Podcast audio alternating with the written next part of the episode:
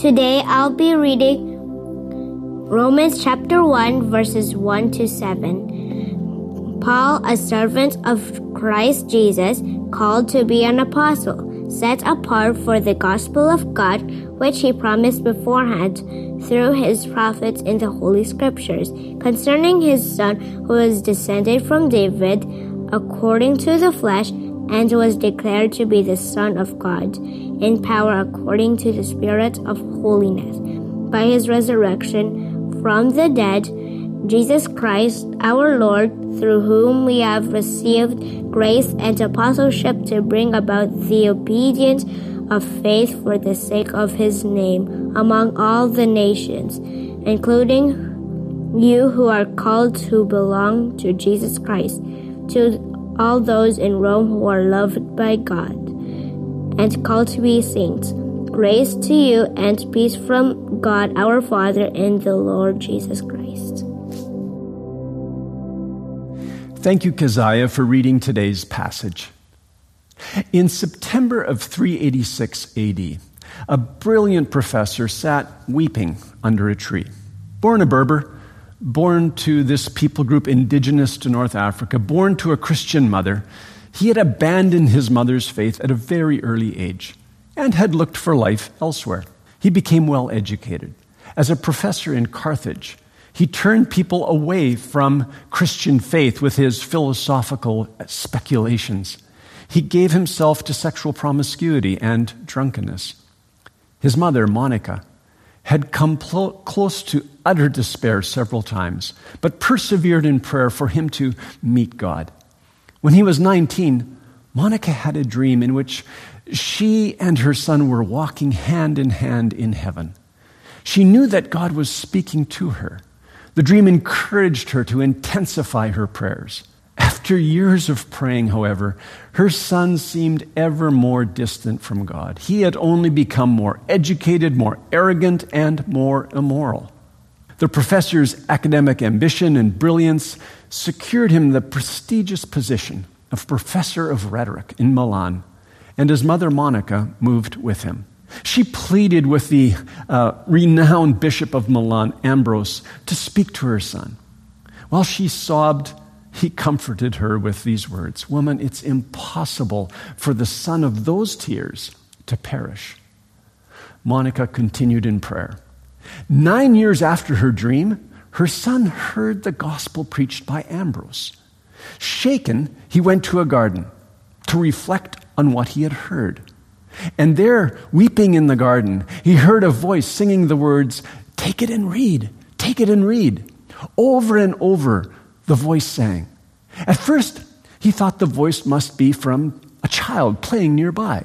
But there were no children nearby, and he had never heard this children's song before. He believed God was asking him to open the scriptures and read. The professor opened his Bible, and his eyes fell on Romans chapter 13, verses 13 and 14. Because we belong to the day, we must live decent lives for all to see. Don't participate in the drunkenness of wild parties and drunkenness, or in sexual promiscuity and immoral living, or in quarreling and jealousy. Instead, clothe yourself with the presence of the Lord Jesus Christ and don't let yourself think about ways to indulge your evil desires. The professor needed to read no further. The light of God shone on his heart, the power of the gospel of God. In his own words, all the shadows of doubt were dispelled. He was convicted of his sin and surrendered his life to Jesus. The following spring, in April of 387 AD, at Easter, he was baptized by Ambrose. Monica's son would become one of the greatest theologians of church history. His thinking and his writings influence us to this day. His name, St. Augustine. His story is a human story. More importantly, it is a God story. Today, the words of the, words of the children's song apply to each one of us. God invites us to take up and read His Word. This letter to the Romans is about God speaking to us. If we read and hear God's Word to us, it will shine on our hearts. and change us. Why is Romans so life changing? Because of the power of the gospel. Romans chapter 1, verses 16 and 17. For I am not ashamed of the gospel, for it is the power of God for salvation to everyone who believes, to the Jew first and also to the Greek. For in it the righteousness of God is revealed from faith for faith, as it is written, the righteous shall live by faith.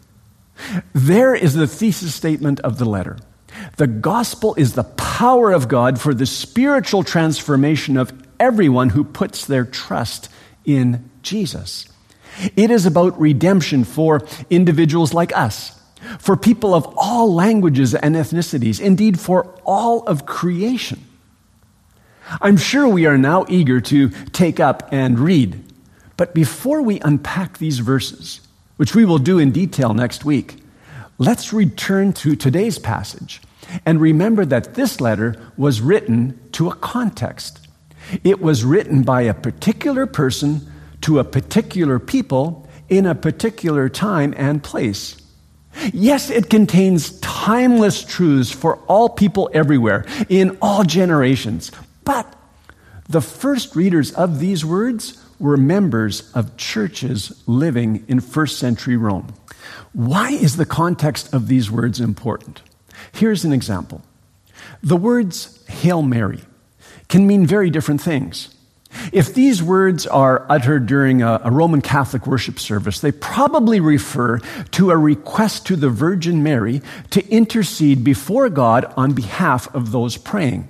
Hail Mary, full of grace, the Lord is with thee, and so on. It's a set prayer.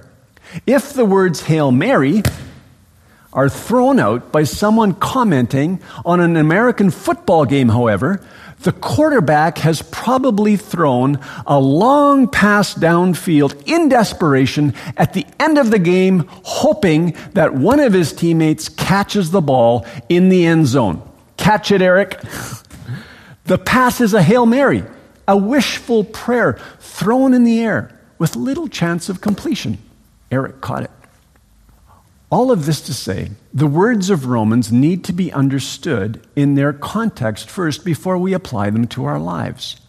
We must understand the letter to the Romans in its first century circumstances before we apply it to the 21st century. So let's look at the context. The seven verses read by Keziah form the greeting of Paul's letter. In Greek, it's just one long sentence, 90 words. In these verses, Paul describes himself, he addresses his audience, and he leaves them with a blessing. So, who is Paul? Verse 1 Paul, a servant of Christ Jesus, called to be an apostle, set apart for the gospel of God. Paul has a master. He is a servant of Christ Jesus. Servant is the word slave.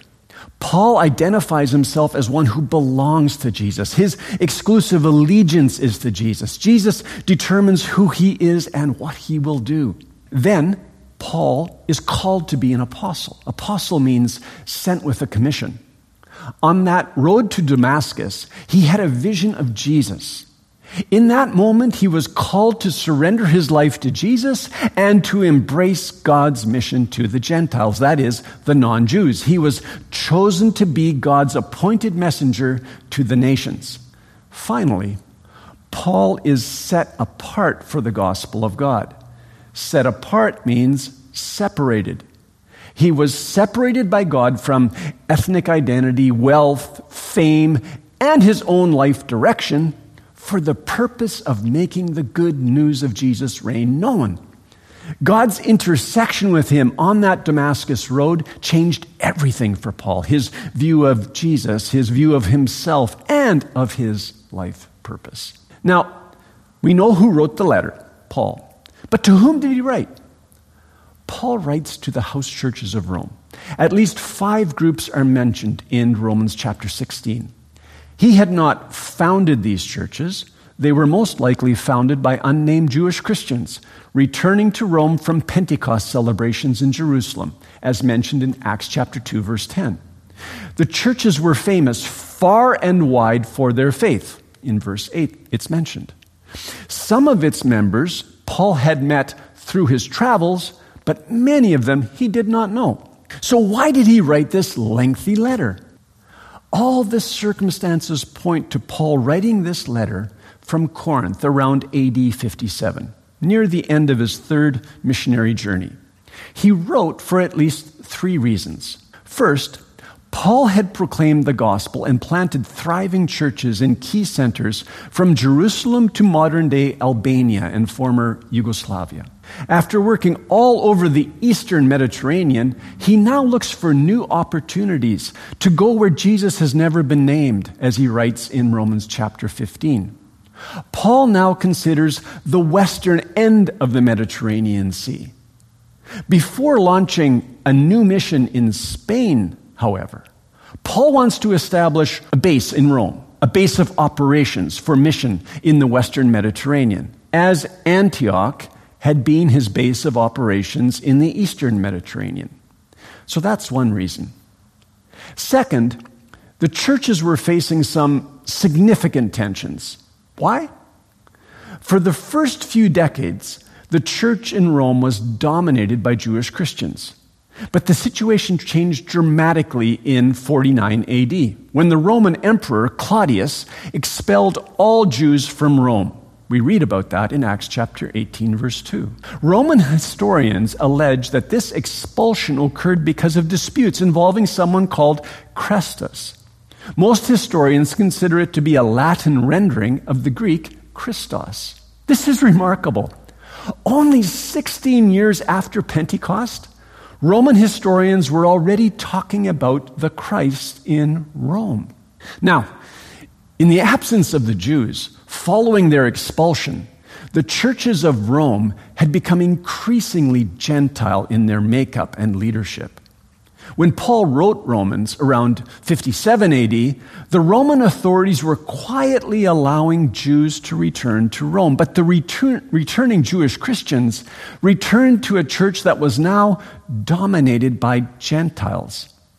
The situation was ripe for social and theological tension. We can imagine the conversations, the tensions, and the possible disagreements. We can imagine Gentiles wanting to move further and further away from the regulations of Judaism, like food laws and holy days, while Jewish Christians, feeling they were losing something very precious, would hold on even more tightly to their ancestral customs. How could a church composed primarily of Gentiles fulfill God's promises? The Jews would ask. A great concern of Paul in Romans is the people question. What did God's gracious work in Christ mean for these two great people groups, the Jews and the Gentiles? How much of the Old Testament was relevant for them? Could all the people groups of the world be added to God's people without disenfranchising God's original people, the Jews? Did all really mean all? We might ask today can all of the languages, ethnicities, nations represented in the Willingdon Church family truly be one in Jesus, with all of the different cultural understandings of what it means to be a follower of Jesus? Can first and second generation immigrants be church together? Can uh, boomers, Gen Xers, millennials, and Gen Zers be church together? These are critical questions in our day. Romans' purpose is to heal divisions. Romans is about how God's new work in Jesus can integrate all peoples and all generations into one new people. Theologian N.T. Wright writes this Romans gives us an indication of what the gospel looks like when it takes root in multi ethnic churches in the tenements of a pagan city. In Paul's mind, justification by faith means fellowship by faith. This letter to the Romans calls us to welcome one another as we have been welcomed by Christ. This letter is written for us today, living here in Metro Vancouver in the 21st century. And this brings us to the third reason for Paul's letter. The Roman Christians were probably a bit suspicious of Paul and his theology because of what they had heard about him from others. For this reason, he writes a systematic presentation of the gospel. He writes a systematic presentation of the gospel that he has been preaching for over 20 years. The Roman Christians must understand the heart of his gospel message in order to support him prayerfully and financially, yes, but more importantly, to follow Jesus in life and walk as one family. So here we have in Romans the most sustained, comprehensive exposition of the great truths of the gospel set out in logical fashion. Uh, the human condition, uh, justification by faith alone, salvation through Christ alone, union with Christ, uh, life in the Spirit, adoption into the family of God, and so on. Its teaching transcends time, place, and culture. It is about God speaking to the world, to people like you and me. So, let's take up and read. In the greeting, Paul introduces thoughts that become recurring themes throughout the letter. The end of verse 1 set apart for the gospel of God. Paul's focus in Romans is on the gospel of God. That is the good news of God. In the ancient world, conquering kings would send messengers with the good news of victory, of uh, extended power and authority to their own people. The gospel of God is an announcement, a pronouncement of God's kingdom come, not just good advice to be followed. Paul did not invent this gospel. First point the gospel is the story God is writing. Gospel encompasses the whole human story from beginning to end. It is the story of how Jesus' life, death, and resurrection, his saving work, changes everything, all of life, all of history. The whole story is centered in Jesus. The gospel is not just a set of crafted phrases, it is power. It is not just a concept, it is a person, Jesus Christ. Commentator James R. Edwards writes God and humanity, heaven and earth, the eternal and the temporal, the invisible and the visible. The first stroke of his, Paul's pen, heralds an open universe, a world much larger than our empirical experience of it, a world, to be sure, which begins at our human level, but which is not limited to it.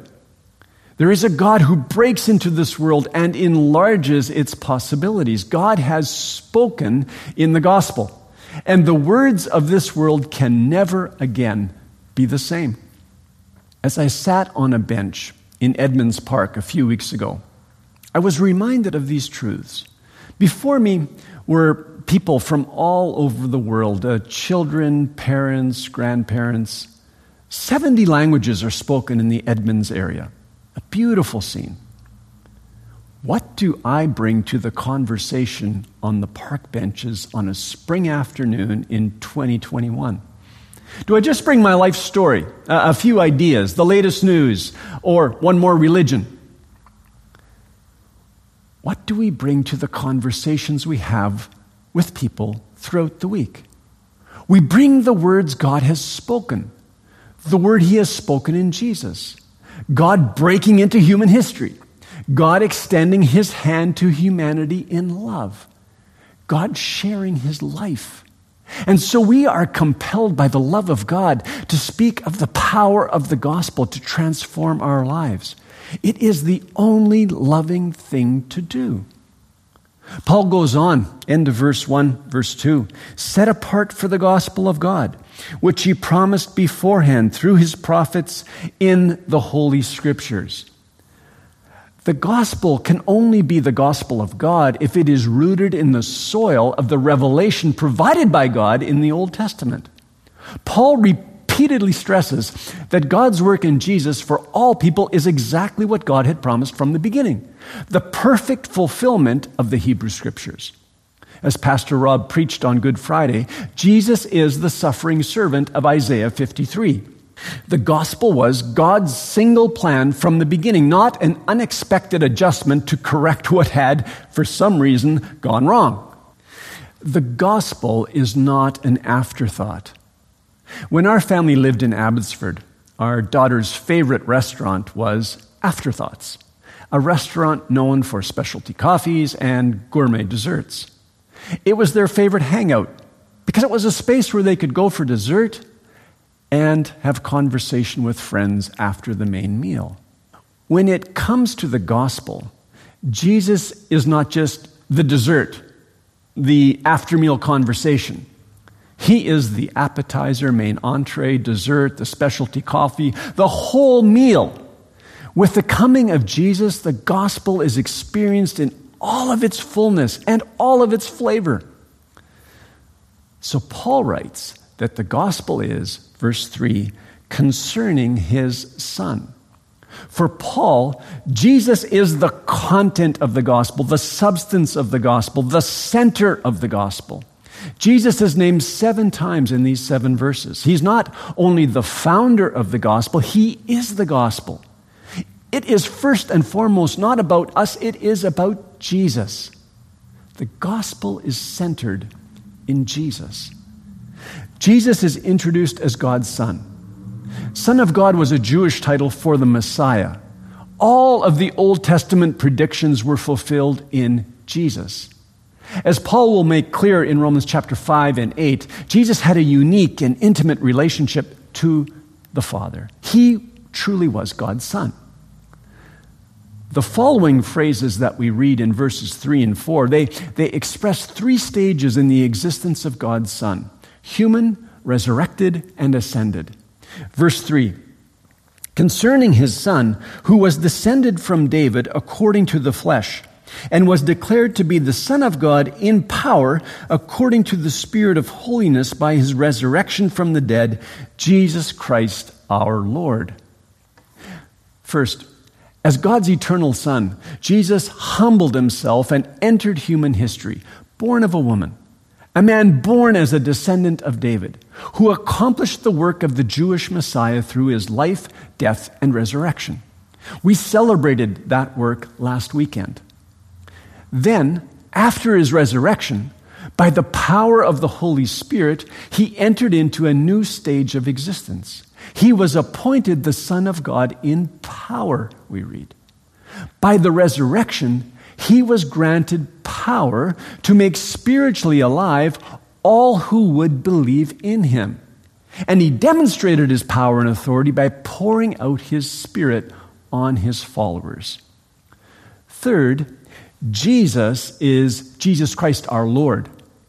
Following his ascension to the right hand of the Father, Jesus reigns as eternal king over a kingdom in which redeemed men and women can experience the new power of the age to come.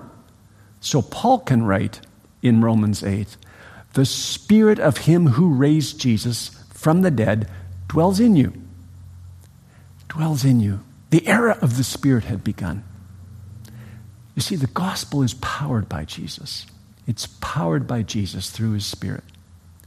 Paul goes on in verse 5 through whom we have received grace and apostleship to bring about the obedience of faith for the sake of his name among all the nations. By grace, as a gift. God chose Paul to be the point man in bringing the good news of Christ to all the nations. Thanks, Eric. On a basketball team, every play begins with the point guard. He runs the offense. He is responsible for putting the ball in the hands of the shooters. Eric will now shoot. Paul is a point guard for the gospel. His passion is to see the nations hearing the gospel, being made alive in Jesus, and thereby bringing about the obedience of faith. This phrase, frames the letter, the obedience of faith. It carries two meanings. The obedience of faith is the obedience that is faith. In other words, faith awakened in non believers. One obeys God by believing in Jesus. Romans chapter 10. The second meaning is the obedience that comes from faith. A life of obedience flows from genuine biblical faith. The German theologian Martin Luther wrote in the 16th century We are saved by faith alone, but this faith is never alone. 400 years later, another German theologian, Dietrich Bonhoeffer, wrote only he who believes is obedient, and only he who is obedient believes. He writes that in his book, The Cost of Discipleship. We obey first by putting our trust in Jesus as Savior and Lord. And then our faith in Jesus leads us to a life of obedience. If Jesus is our Lord, we do what he commands. Faith and obedience are two sides of the same coin. You can't have true faith without obeying, nor can you truly obey without believing. The gospel leads to radical life change. It leads to radical life change. As we walk with Jesus, our commitment to a lifestyle fully surrendered to his leadership grows more complete and consistent. Obedience is the power of God at work in us. And we follow Jesus in life for the sake of his name, for the sake of God's glory among all peoples. By God's grace, the Roman Christians were included in God's family. Verse 6 including you who are called to belong to Jesus Christ, to all those in Rome who are loved by God and called to be saints. Notice how Paul describes them. First, they belong to Jesus, as Paul does. Uh, then they are loved by God, as Paul was. And lastly, they are called to be saints. That is, they are set apart, as Paul was. Note that God's love precedes his call. By grace, God loves people, draws them to himself in Jesus, and enables them to do his will. Just as Paul was called to be an apostle, all the believers in Rome, Jew and Gentile, are called to belong to Jesus and called to be set apart for God's purposes. God has drawn them to himself by his Spirit. They are full members of his people, in continuity with the Old Testament, with the Old Testament people of God. Powerful words. All of the people are fully included. All truly means all.